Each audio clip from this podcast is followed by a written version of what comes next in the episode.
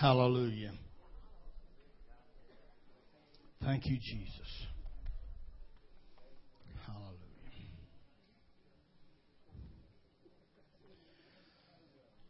Hallelujah.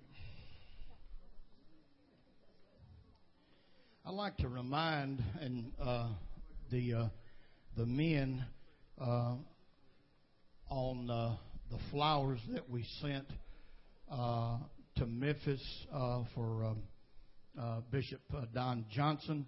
Uh, I know maybe some forget after service, but uh, if you, uh, those who said that um, uh, that you would give on that, please. There was somebody gave me theirs uh, today.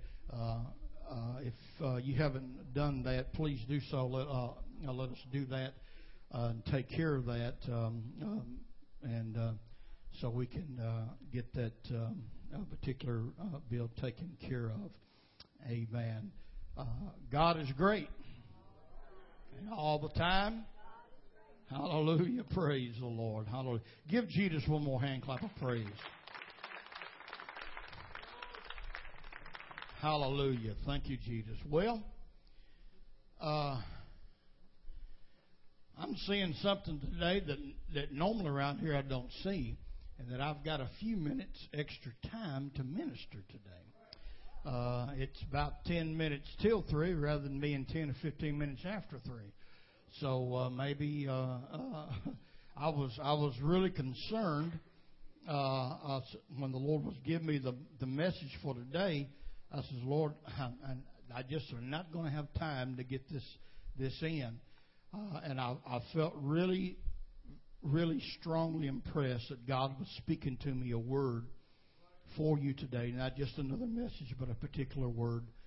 Uh, and um, so you pray for me today, and uh, and let, let me um, let me say this: uh, I appreciate uh, so much uh, our people in our church. Uh, amen. For coming and being a part and uh, uh, and listening uh, to the word when the word is delivered.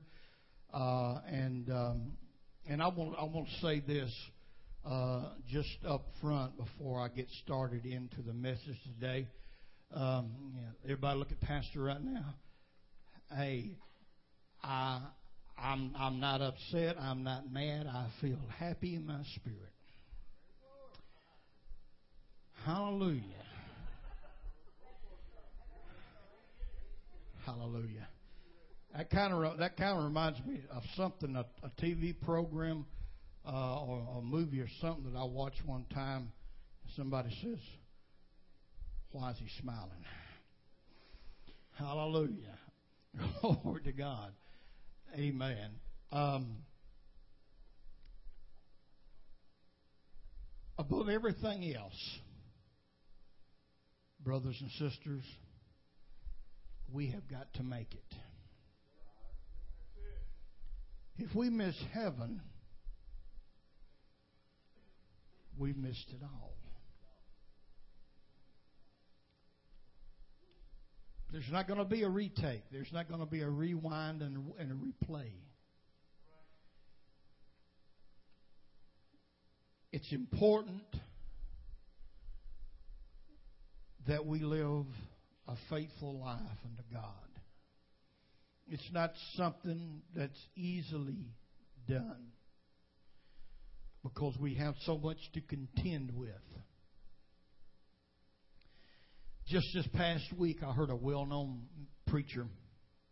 Well, it was, I, I take it back, I didn't hear him, but it was something that he put out over over the internet through a daily little short message like. And um, he uh, he was telling, he said he gets tired of hearing Christian people talk uh, uh, talk about uh, their uh, their carnal nature and their fleshly side. He said, because did not we receive a heavenly nature when we were saved and filled with the Holy Ghost? And um, uh, what he was implying was that uh, once you are filled with the Holy Ghost, that you don't have no other forces pulling upon you or uh, getting you to do something else. And I thought, my Lord, you know, how in the world? It's it's bad. It's bad enough when a minister is deceived, but when he's deceiving everybody else. Apostle Paul wrote and told the people, he said, "Oh wretched man that I am." He did not say, wretched man I used to be before I got the Holy Ghost. He's, he used the present tense. He said, when I would do good, evil is present with me. Hallelujah.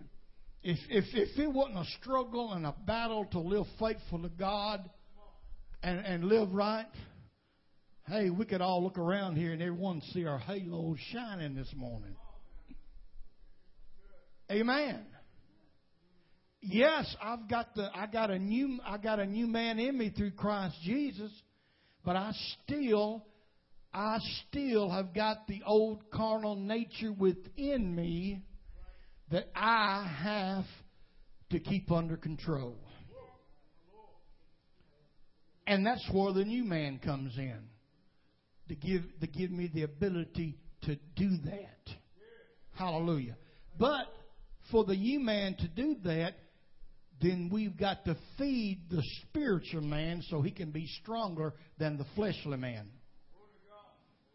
Hallelujah. Now, if uh, if um, uh, if you if you don't feed that spiritual man within you, Amen. If all that spiritual man is getting his days of our lives, and as the world turns, Hallelujah. he's going to be he's going to be pretty much a wimp when it comes up against your carnal nature. That's why it's important to fill ourselves. Can't nobody, I don't care who they are, can't nobody survive now. Now get uh, listen. Don't get me wrong. Coming to a church house and sitting on a church pew does no more make you a Christian than me going somewhere in somebody's garage and sitting in there and make makes me a Ford or a Chevrolet or an automobile of some kind. Amen. But having said that, it's an impossibility for me to be an overcomer and grow in grace and that the spiritual man help me to mature in Christ and be what I should be in Christ without the fellowship of the body of Christ and being able to sit down and feed upon His Word in my heart. Amen. Glory to God. Last week we began uh, a sermon series that we titled Living the Faithful Life. And our main scripture through it all uh, you don't have to stand right now. Wait, wait till I get ready to, to read the text for the day's message. But we re- uh, read this last week, and it was Matthew 25 and 21. And his Lord said unto him, Well done, thy good and faithful servant. Thou hast been faithful over a few things. I will make thee ruler over many things. Enter thou into the joy of thy Lord. There's nothing else, church, that I desire any more than hearing those words from Jesus one day. Amen. I have got to hear those words spoken to me. Not to you or anybody else, spoken to me. Hallelujah. I love my family. But when it comes to my salvation, I've got to hear those words spoken to me. Next ones I want to be able, for them, I want my family next to be able to hear those words, and so on. But this is a personal thing that we have, we got to strive to be able to hear Jesus say, Well done, thy good and faithful servant. So the Spirit of God has been directing me on a group of messages titled Living the Faithful Life. Now, I told you last week that I was going to take some things and uh, and repackage them in a in, in a different kind of package. And a lot of the scriptures and a lot of the things that I have taught, I'm going to be talking about. Maybe I've read them in times past, but we're going to be using them for the course of this this sermon series uh, to um, uh, see what God would direct. Uh, and um, today we're going to begin uh, our second message from Luke chapter 17, verses 7 through 10. That's going to be our scripture efforts.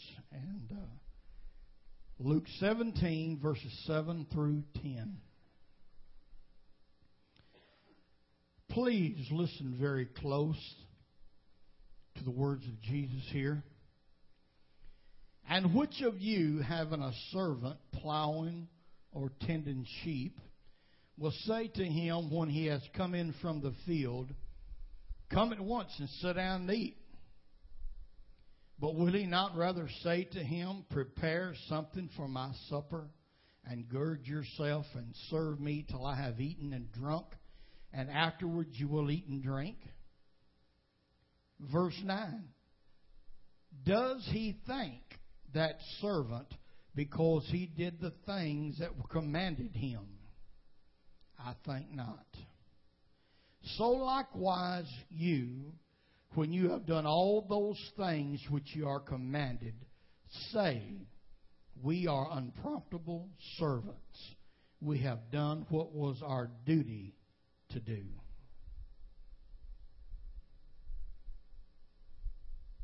There never has been a group of words, never will be a group of words that I could ever say that's any more sobering than that of Jesus. Likewise, you, when you've done all those things which you are commanded, say, We are unprofitable servants. We have done what was our duty to do. From that text, I want to preach a message today in this series Going Beyond the Call. Going Beyond the Call. Mighty God and Savior, as we come today, we thank you and we praise you, God for the blessings, God, of being together once again. Thanking you, God, for everything you've done and what you're doing. Thankful for the good news that we've heard about our building, God, and we know that things are right on track and we are actually being blessed now, Lord, and things are coming together for our favor, Lord. And we thank you for that, and we glorify your name for that. Now, Lord, I'm asking for the anointing to fall upon us today, God, that we may deliver, God, the word that you have put upon our heart today, that we all might leave here today being blessed and being encouraged and being challenged to live our life, that we may be ser- uh, faithful servants unto you. In Jesus' name, does the church say? And you can be seated. Now, in the second message of this series, Living the Faithful Life, I want us to consider our service for the Lord. Now, I'm going to do my best to keep myself down to the point to deliver to you today because this message I feel like is so very important. Um, I want us all to consider our service for God, our service for the Lord, our work, our endeavors that we have done and we're doing for the Lord, and without making any excuses,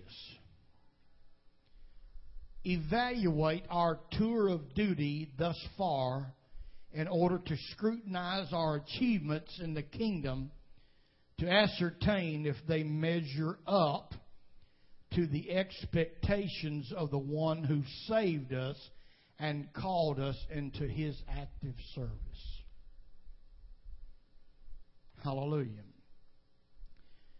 Has our work that we've done in the kingdom of God since He has saved us and forgave us and applied His blood to us, has our tour of duty as being uh, soldiers in the army of God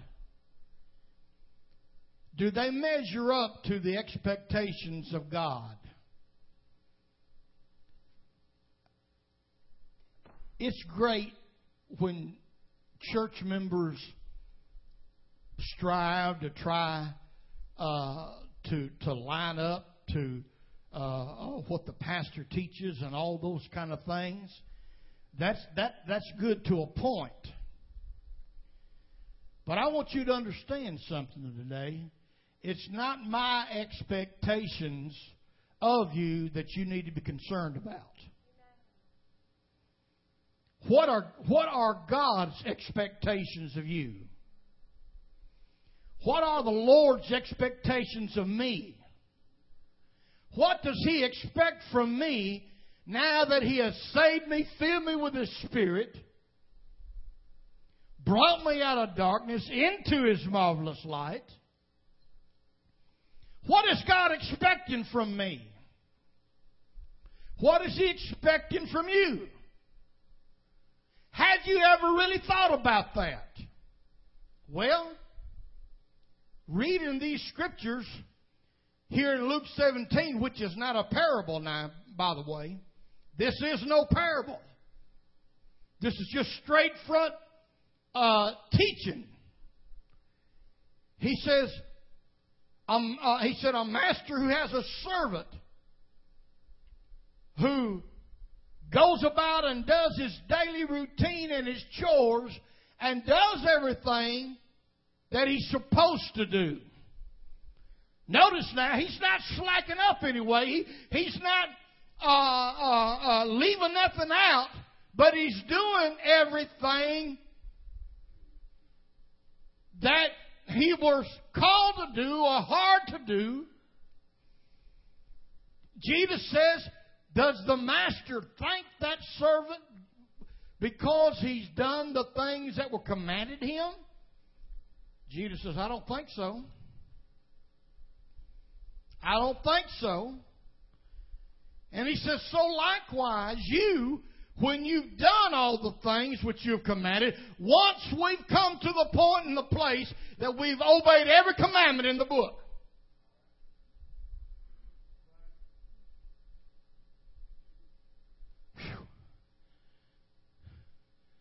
this preaching is going to be so tough, it's going, it's going to step all over uh, the preacher's toes today.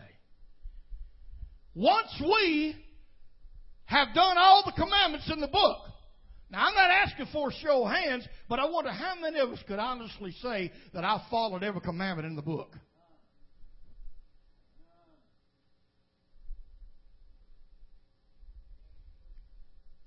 But now Jesus is saying here, he says, likewise, you, when you have done all those things which are commanded you, then you need to say, I'm an unprofitable servant.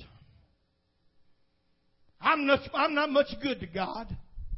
I'm not very much valuable to my king. Why is that? Because I've only done which was my duty to do. I have not gone no further than that. Oh, my Lord. God help us.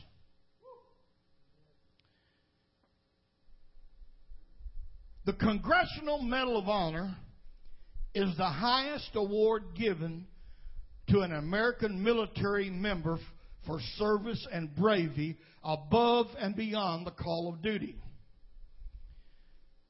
It was first given, and I, I looked this up and did some studying on it.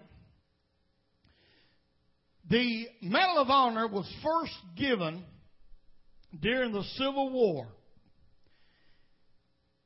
Since that time, there have been right at 3,500 soldiers who became recipients of this prestigious award. Now, stop and think for a moment.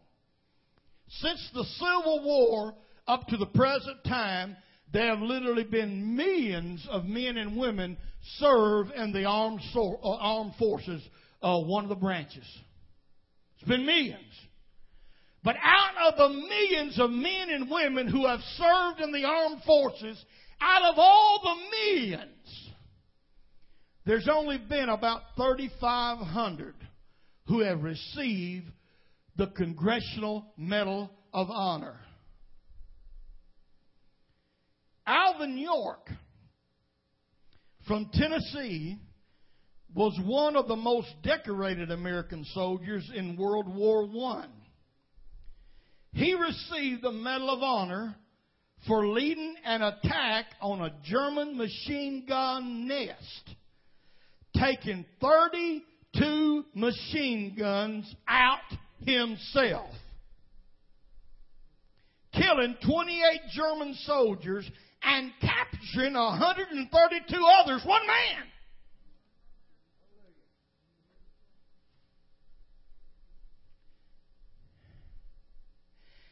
As he watched his comrades being mowed down by the machine guns of the enemy, he climbed out of the foxhole and went beyond what was expected to do, and he saved many lives on account of it. And let me tell you something else.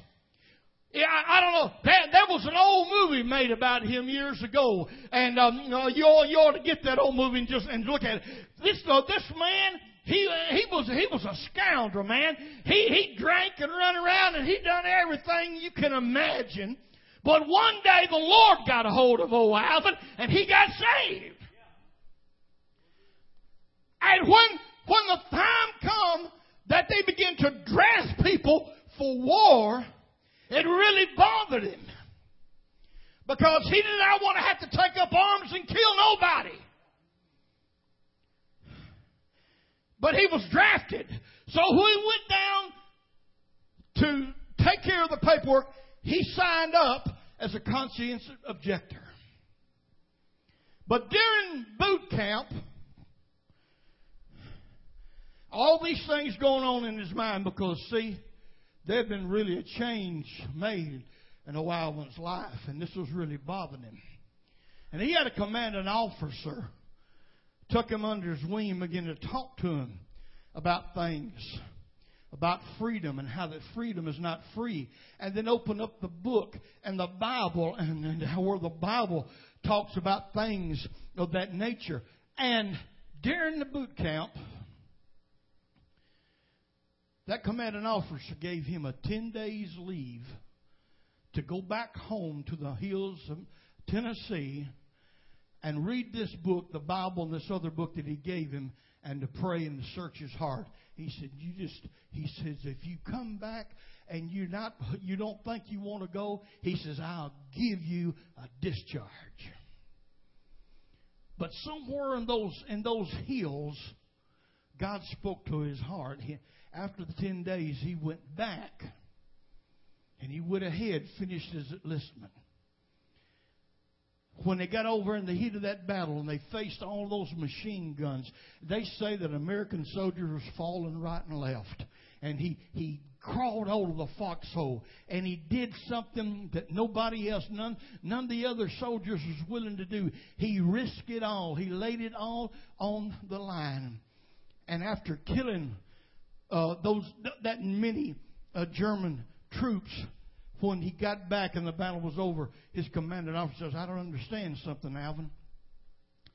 He says, You were so against being in the service in the first place and the thought of taking lives. He says, What changed you? He said, Well, he says, Commander, when I looked around and I saw lives to my left, to my right, and to my left, just falling and being mowed down by those machine guns. He says, I knew I had, I had to get up. I had to leave that foxhole. I had to act to stop the killing. His commander says, You mean to tell me you took lives to save lives? He said, That's about right. That's about right. But he became one of the most decorated. And man, when he got back home, there was all kind of parades and everything for this man, but yet he stayed humble. He did not accept things uh, that people were offering him and, and all these things because he told one of them who offered him, if man, if, if we'll, if you'll be willing to use your, let us use your picture on our advertisements and all these commercials and stuff we'll give you all this. And he told him, he says, he says, I can't profit off of that when so many of my buddies did not make it home. They were left. All right. Today, we live in a very relaxed time where it seems everyone wants only to do enough just to get by. On our jobs, in our marriages,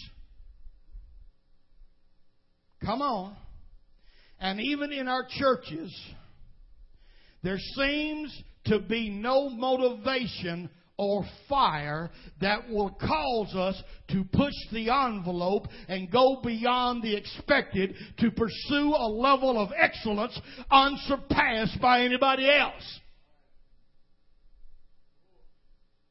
You don't see it.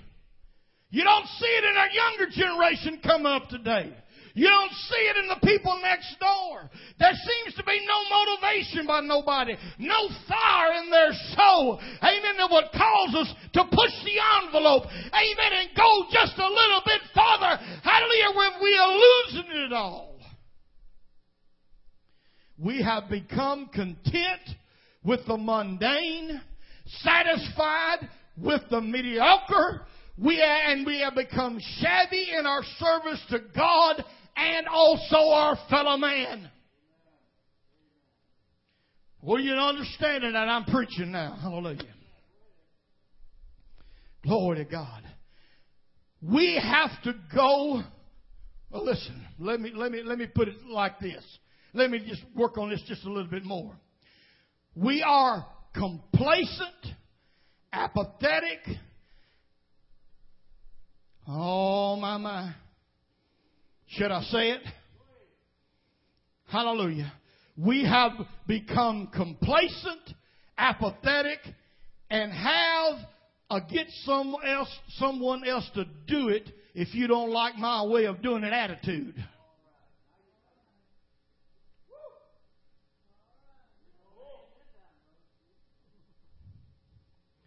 If that don't, if that hammer don't hit the nail on the head, there ain't, there ain't none to hit.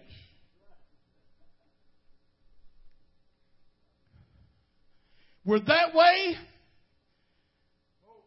We're that way with our marriages, our husbands and our wives. We're that way with our jobs. And sadly, we're that way with our churches. Well, if what I do is not, can't satisfy him, he can find somebody else. And the worst thing about it, we're not ashamed of having feelings like that. Go ahead. Pastor, if you don't like the way I'm teaching Sunday school, find somebody else.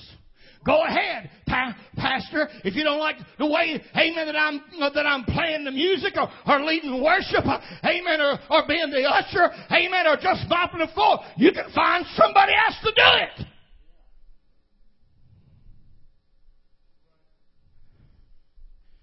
That's the kind of attitude that the Church of Jesus Christ is up against in this day and age. And like I've already said, the saddest thing about it is we don't have no shame about thinking that way. Hallelujah. Jesus Christ, out of his own mouth, told us what he expects from his church if we desire to be called faithful servants. We have to go beyond the call. But most of us haven't as yet measured up to the call. I told you before I began, I'm not, I'm not mad. I'm, I, I'm not upset with nobody. I'm happy. Hallelujah. Hallelujah.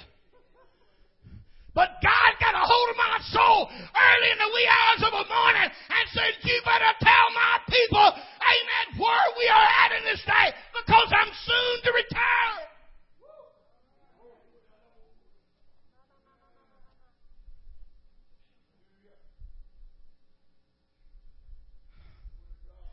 We got to go beyond the call.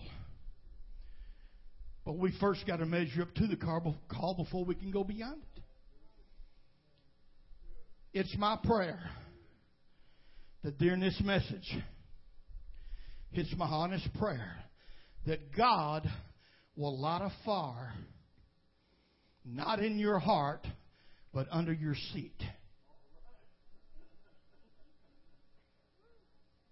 I'm not praying for God to light a fire in your heart. If you got the Holy Ghost, it's gonna be, should be burning. But what apostolic, Jesus name, tongue talking people need to have a lit is under their seat. Somebody ought to be praising God right now. Hallelujah. We need to have a fire lit under our seat and get up and get moving because Jesus is soon coming.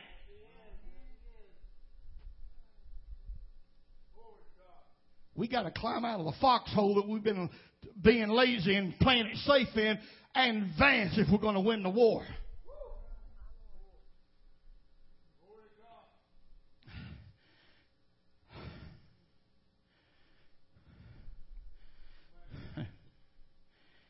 Man,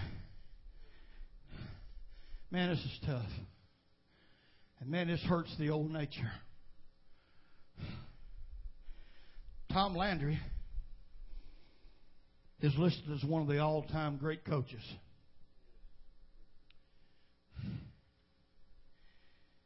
There's a whole lot you can go on the internet and find out about his life. He accomplished a lot, a lot of things in the sports world. The coach of the Cowboys for 29 years. He's known for a lot of sayings, a lot of quotes. But one thing Tom Landry said one time, he said, the hardest job that a coach has. Listen to this. The hardest job that a coach has is to make men do what they don't want to do so they can go where they do want to be. Think about that. I have to push them, make them do things that they don't want to do so they can go where they've always wanted, wanted to be. Hallelujah. You're not going to win championships. You're not going to win Super Bowls, amen, by staying in line at the all night buffet.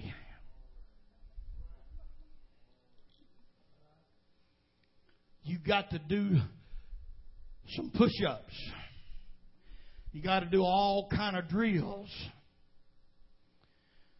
You got to run and run till you feel like that your insides are going to fall out.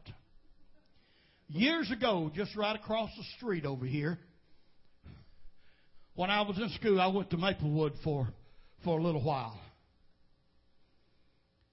We had a coach. The first day, he gave us his talk. He says, okay, let's get with it hit the field. Man, we ran all around that place. I don't remember now. It's been years ago. Thank God. I'm going to tell you what. Myself, along with about two thirds of the rest of the guys, he stopped us, took us in the gym. He says, Now, he says, I want all the fellas who's hurting real bad about right here. He said, I want you to step out. I just thank God we're going to get some relief. I was hurting. He, I mean, it amazed me now and understand the man knew he, he knew what to expect. I was hurting. And I was a whole lot in better shape than I was I am right now. You know, I, don't know about 30, 30 waist pants that I wore back in those days. I ain't going to tell you none of your business what size pants I wear now. Hallelujah. man, I was doubled up hurting, and they, like I said, about two thirds. And there, there, there was a few, it was a handful few stepped back, you know. I mean, they, they wasn't bothered at all. I didn't hear what I expected to hear, Brother Travis. Those other guys that didn't say nothing, he said, y'all go ahead and hit the lockers and get in the shower. He said, the rest of you guys, he said, I want you to take three laps inside this gym. And they had them big, long bleachers all the way across one row over there. And I mean, they were tall. He said, after the third row, when you get back around the third time, he said, you start running up, up the steps to the top and back down, up and down, up and down, up and down. I said, Heavenly Father, receive my spirit. but you know what? When I got through with all of that, he said, line up. I was standing straight. There was not a pain in my body. I felt like I could run a little bit more. That old coach was making us do things that we didn't want to do so we could do things we wanted to do. God almost and it's the same way, church, in the kingdom of God. Our fleshly desires, our carnal nature, we don't want to do what this book tells us to do. That's how come the Bible says in the last days men would heap to themselves as teachers having itching ears, you see.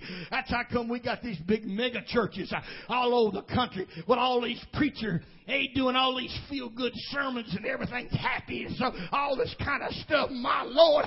But they ain't getting nothing, amen, to overcome and to be able to face the things that we're going to face ahead. Oh, Glory to God, I say, God, pour it on me now, like that coach did then, because just like I want to stand, I stood there with no pain. I want to spiritually stand when the devil pours the forces of hell in my life, and I can say, pour it on because I'm ready in Jesus' name.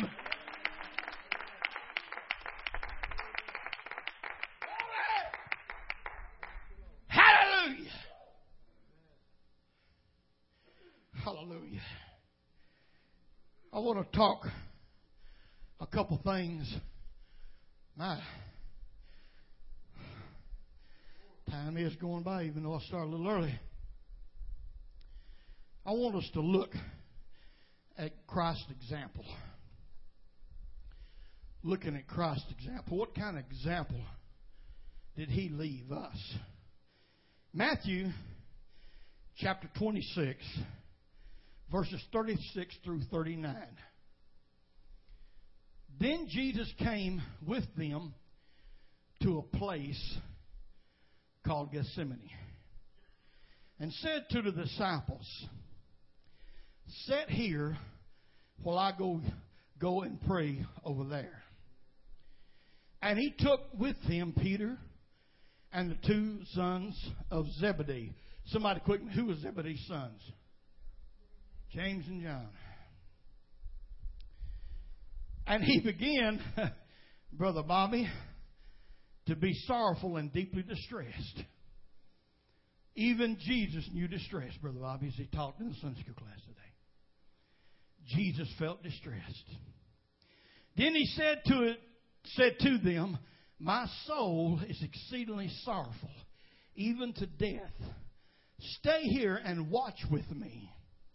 Verse 39, and he went a little farther. I want you to focus that. And fell on his face and prayed, saying, Oh, my Father, if it be possible, let this cup pass from me. Nevertheless, not as I will, but as you will. Now, in this well familiar passage where the Lord poured out his heart in prayer, I want to focus on verse 39 where it said, He went a little farther. I'm talking about going beyond the call. Now, I understand it's, it's obvious that when he said he went a little further, he's referring, it's, the Bible's referring to physical distance. He, he left those disciples at a particular space, and he went on a little farther, and he a little bit away from them. He's talking about physical distance. I, I understand that. But I want to use that as an allegory, as a parable, if you please. Uh, and uh, because it's also true that Jesus went further in other ways as well throughout his life. Amen. Jesus was always going a little farther which should be an example to us to go beyond the call and do more than what we are asked or demanded of in our lives and in our ministries. Hallelujah. I don't have a whole lot of time. I can't cover everything, but there's a couple things that Jesus went a little farther in that it would do well for us, amen, to, uh, uh, to try to be likewise. Jesus went a little further in compassion. Amen. He had compassion over people. How in the world can we as a church win the lost of His city if we don't have compassion for them? How can we be witnesses and let our light shine if we look at somebody who's lost and have compassion, knowing that that person that I'm looking at, that man or that woman that I'm looking at, will one day be burning in hell and not feel some compassion in your heart to try to let your light shine to stop that from happening.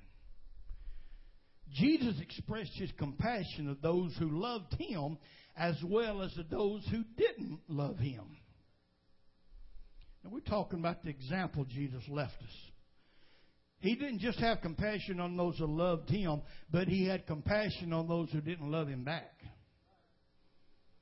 Hallelujah. Glory to God. It's easy to love people who love you. Glory. Not quite so easy to love somebody who's made it evident that they don't love you. Amen? Hallelujah.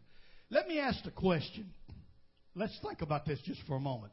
What is compassion anyway? What is compassion?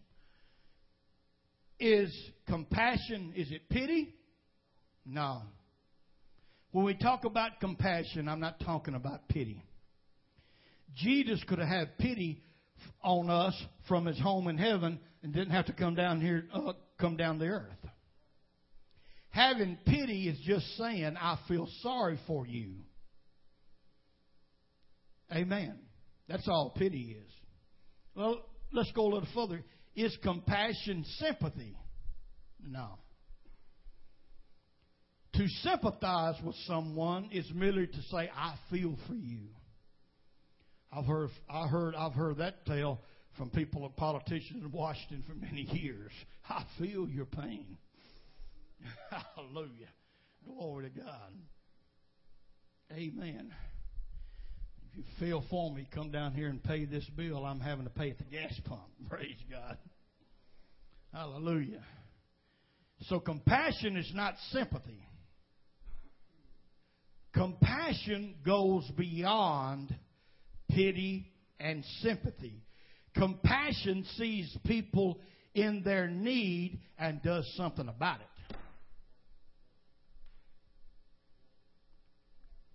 So are we compassionate people? Or is we passing off compassion as feeling sorry for somebody or pitying somebody? Let me give you an example. We may be aware that a person is hungry and don't have any food. We might be aware of that and feel sorry for them. We might even be able to remember back in the day when we had a little food in our house. And so, because of that, we can feel for them. But we have not shown compassion toward them until we move to get some food and take it to them.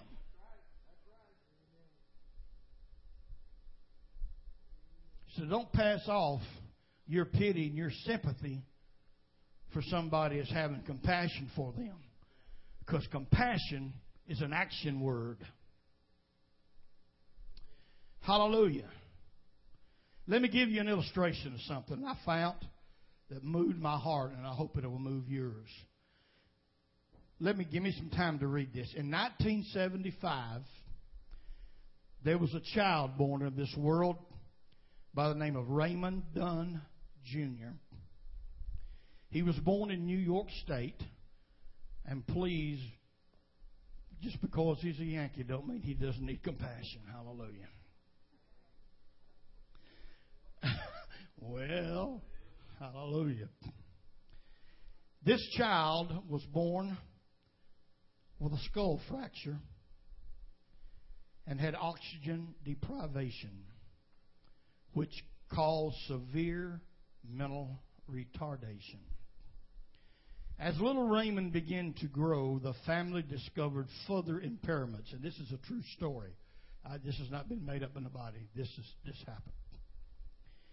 His twisted little body suffered up to 20 seizures a day. He was blind, mute, and he was immobile. Let me stop right now and say, all you parents out there that's got healthy children, you need to give God praise.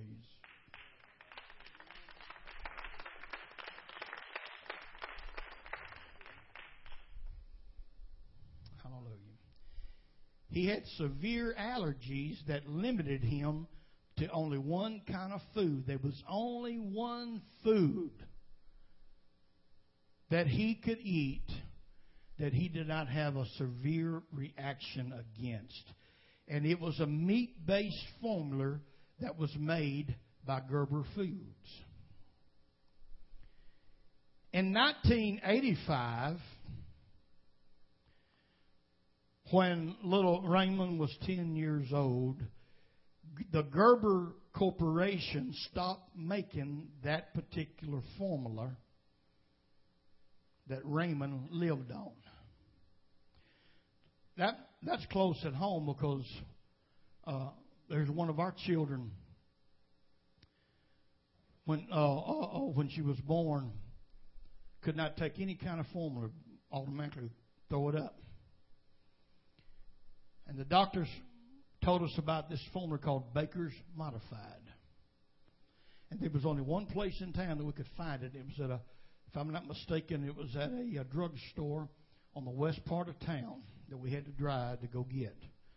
And when when we got there, the first time Darlene and I got there, there were several cans on the shelf, but all of them was dusted. They wouldn't be bought. And we kept going back, buying more and buying more, until one day the shelf was empty. Uh, and uh, checked to find out that it was not being made no more. Well, this particular baby food by Gerber, they stopped making the formula that Raymond lived on. His mother contacted Gerber Corporation and appealed to Gerber for help.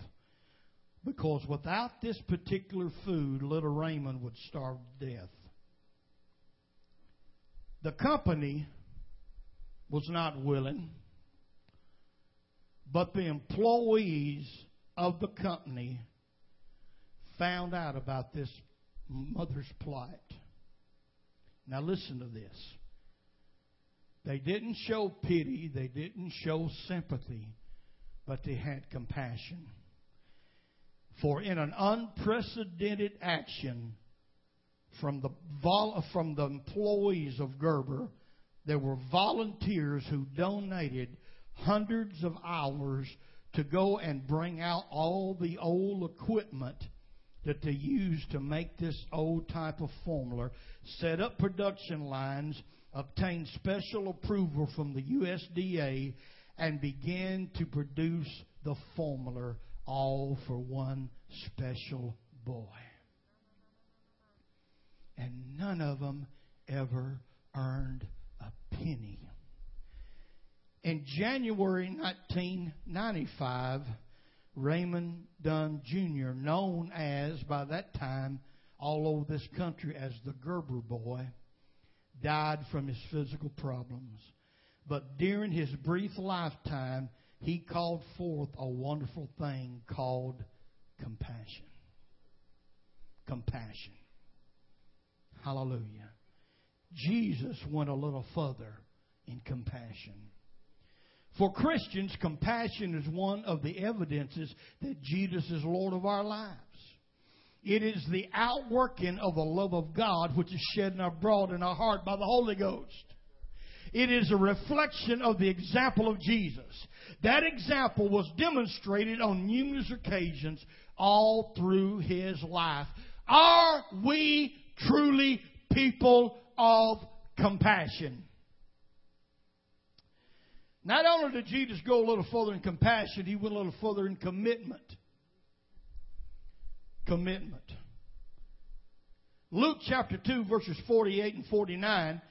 So when they saw him, they were amazed. And his mother said to him, Son, why have you done this to us? Look, your father and I have sought you anxiously. And he said to them, Why did you seek me? Did you not know that I must be about my father's business? Now, we all know this story here. Everybody knows the story of Jesus when he was 12, going up to Jerusalem to the temple for the first time. And then when his family and all the family members left in the caravan, they, they, they went away uh, a two or three days' journey before they even realized Jesus wasn't among them. Hallelujah. We was out looking for cars one time in dealerships, uh, looking at cars. We needed to get a new car. Uh, Ronnie, uh, I don't, I don't remember how old Ronnie was. Uh, I can't remember. He's, he's about, he's about yay tall, about that tall. And uh, we we took off in the car and hit it on down the road. We didn't buy none. And uh, at that place, we was driving on down the road, and we looked around. Where's Ronnie? And we left him sitting at the car dealership. We was trying to trade him in. we had to turn around and go back. Well, that happened to Mary and Joseph and the family. And then when they finally found him, they found him there in the temple talking with the lawyers and the men of the law. And, they, and Mary and Mary forgot something herself. She said, How come you did us this way? Your father and I have been looking for you. Mary knew good and well that Joseph wasn't his father. Hello? Jesus looked back at her and he said, Why did you seek me? Did you know I must be about my father's business? He wasn't talking about Joseph's carpentry shop back in Nazareth. He was talking about the Heavenly Father. Hallelujah. So even from a child, Jesus was committed to the things of God and a desire to please the Father in heaven. He taught his disciples to be totally sold out to everything and go beyond the ordinary. As thus they did, even to the cost of their own lives. All the disciples but one was martyred for Jesus Christ. John was the only one who died an old man. Hallelujah. But he was bold and old. They tried to kill him. But praise God, you can't kill what won't die. Hallelujah. Glory. Carried out, carried, uh, boiled in oil. The oil didn't kill him. Took him out of the pot of oil and took him out to the Isle Patmos. And God gave him a great revelation. Hallelujah. My Lord. Hallelujah. So, Jesus told his disciples, trained his disciples, that we got to go further. We got to be committed. Jesus always a little further in commitment. Let me give you uh, another illustration. Julius Caesar. he landed on the shores of Britain with all his Roman legions. He took a bold, decisive step to ensure the success of his military venture and to make his soldiers committed to win the battle. There's a reason why under Julius Caesar that the Romans took over the whole world. There's a reason. Hallelujah. They done, took over everything else. And Britain was the only place that they hadn't conquered. Well, he gathered his legions together and they headed for Britain. And he made a decisive step to assure victory and that his soldiers would be committed to win the battle that they won't get tired of fighting and turn around and want to go back home before the battle's won. ordering his men to march up the top of a hill to the edge of cliffs that overlooked a place called Dover. He then commanded his men to look over the edge of the cliff to the waters that they left down below. Anybody remember this from studying this in school? Remember what happened? As all those soldiers looked over the edge of that high hill where they once was there at the seashore, all the soldiers were amazed and took a gasp of breath when they saw that every ship in the harbor which they had crossed the channel to go, every ship was in flames. Caesar had deliberately cut off any possible retreat. Hallelujah. This is proven history. Now his soldiers were unable to return to the continent they came from. There was nothing left for them to do but advance and conquer, and that's exactly what they did. Hallelujah. The problems that a lot of us is having, we've started serving God, but a whole lot of us still ain't burnt the bridges behind us. Brother Jeff, we still made it we got it easy where we can turn around if we want to. Hello, somebody. Hallelujah. But you know what I've come to believe? I believe that there's not been a real true repentance in anybody's life who hasn't burnt the bridges. I used to be an alcoholic, but I'm going to burn the bridges. I'm not going to be an alcoholic. I used to be bound by all this other stuff. Hallelujah, by drugs or tobacco or this thing or lust or that or that. What I, Lord to God, Jesus, let me burn the bridges behind me. When somebody burns the bridges, you got true repentance. You got only one way to go. You got to go forward. You got to go forward. Hallelujah. So Jesus went a little further in commitment. The second part, and this is going to be the winding up,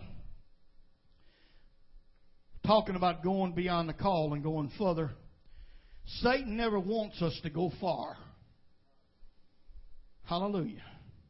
He never wants us to go far. Now listen, listen to me close right here.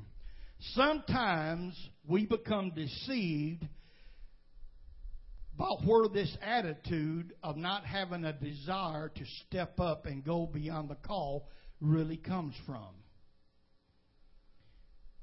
If you have an attitude of being satisfied or being complacent and not really climbing out of the foxholes and going further, you need to realize where that attitude comes from. Satan works in your spirit even while I preach, causing you to reject the message God has anointed and just shake it off and not allow it to penetrate your soul.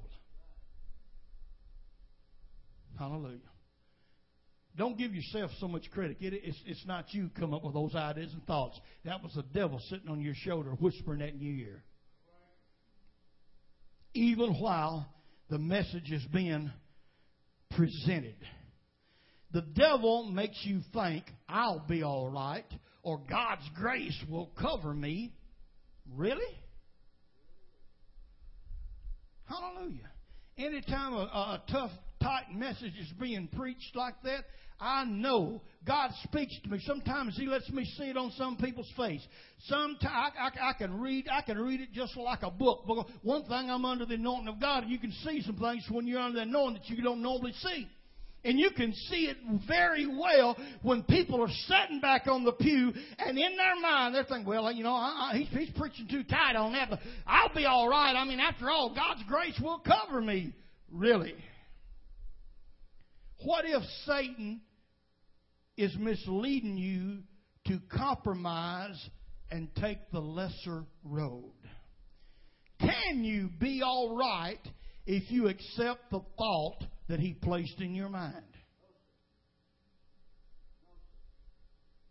Can you really be all right if you run after the thought that the devil puts in your mind rather than the word through the anointing of God that God tries to put in your spirit? Let me show you something in the book of Exodus, chapter 8, and verse 28. This is from the God's Word translation. Pharaoh said, I will let you go, but don't go very far. You may offer sacrifices to the Lord your God in the desert and pray for me while you're at it.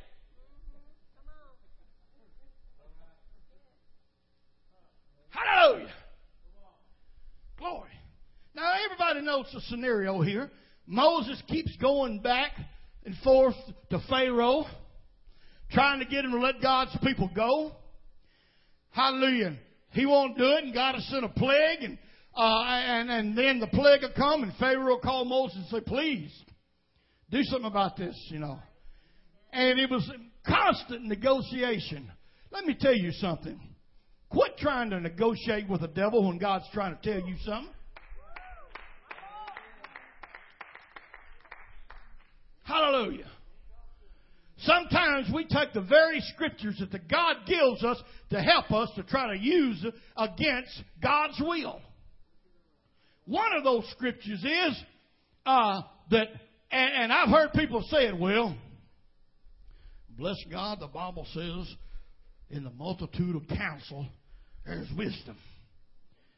Now, that's a good scripture if you take it and rightly divide it and use it the way the Bible says. But there's a lot of people that have multitude of counsel. But brother Paul, I go to you and I get, let me get you advice on this. But if I you don't give me what I want to hear, then I go to brother Bobby. And if brother Bobby stays in line with what he says, following both of them are following the word of God, I'm rejecting it. I'm gonna go here to brother Joe. There's a lot of people keep going to everybody until they find somebody who agree with them. Hallelujah. And we're going to justify ourselves, and we want to look holy. Well, the Bible says a multitude of counsel, there's wisdom. What, what, what? Glory, it's the truth anyhow.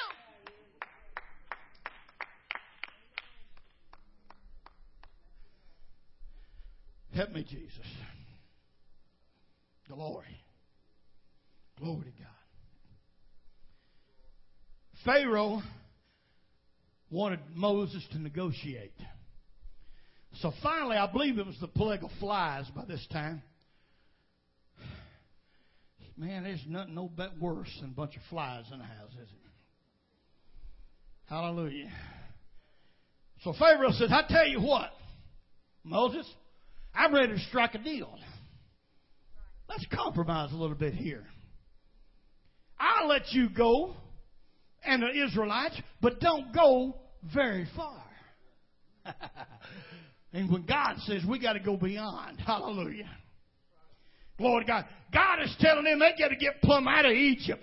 The devil don't want you to get out of Egypt. Hallelujah. He wants you to, even if you get a little ways over here, at least stay in the shadow of Egypt. Still dress like Egypt. Woo, my God. Still talk like Egypt. Hallelujah. Still having the attitude of Egypt.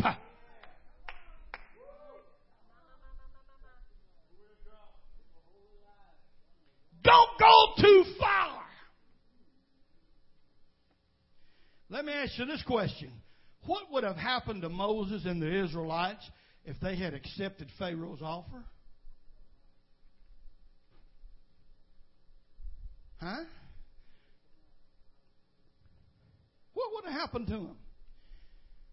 The devil doesn't listen to me.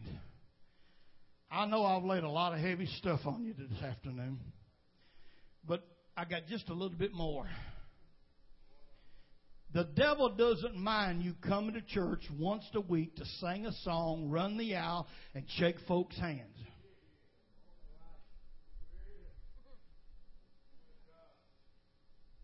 Hallelujah. He doesn't mind you making a little contribution every once in a while as long as you never become fully committed.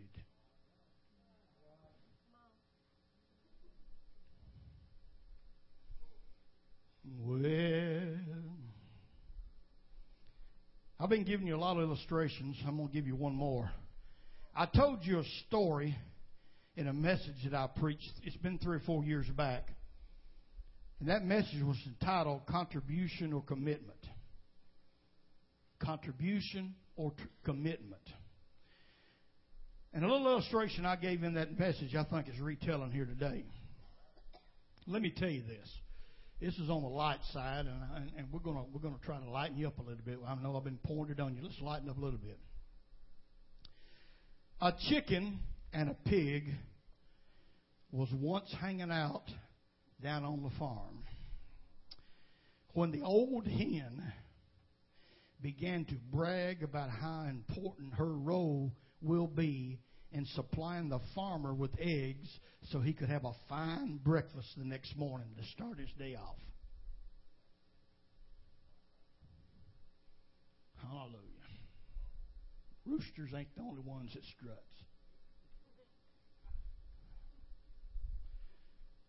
His hen was just bragging to this old pig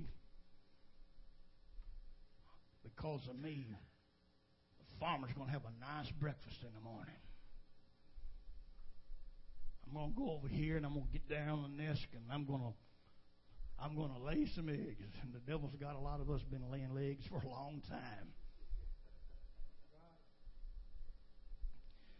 Hallelujah. She just had her beak in the air and just bragging about it.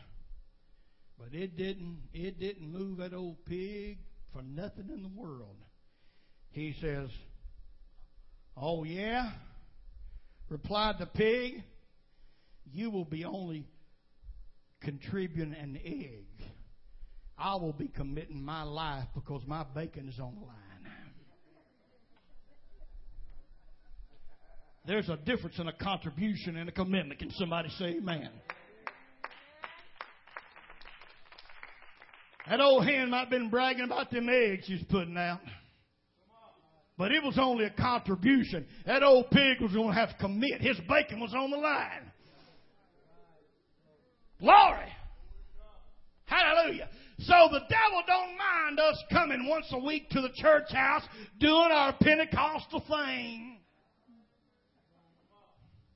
Hallelujah. Amen. But he don't want us to go beyond the call. He don't want us to leave the shadow of Egypt. Hallelujah. He wants us to stop just shy. Can somebody say amen?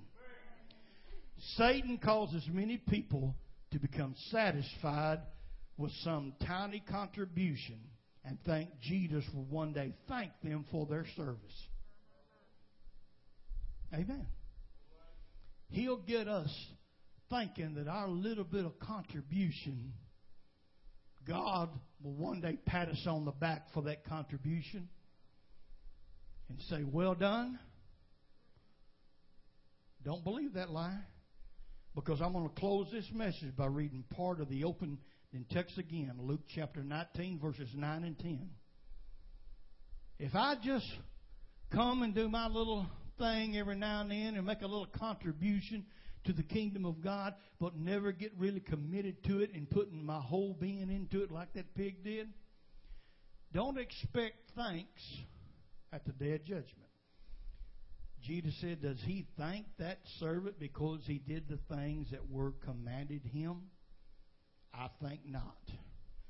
So likewise, you, when you have done all those things which you are commanded, say, We are unprofitable servants. We have done what was our duty to do. May our lives become driven to one day hear him say, Well done, thy good and faithful servant. Well done. You have gone above and beyond the call of duty. I want to go beyond. What about you?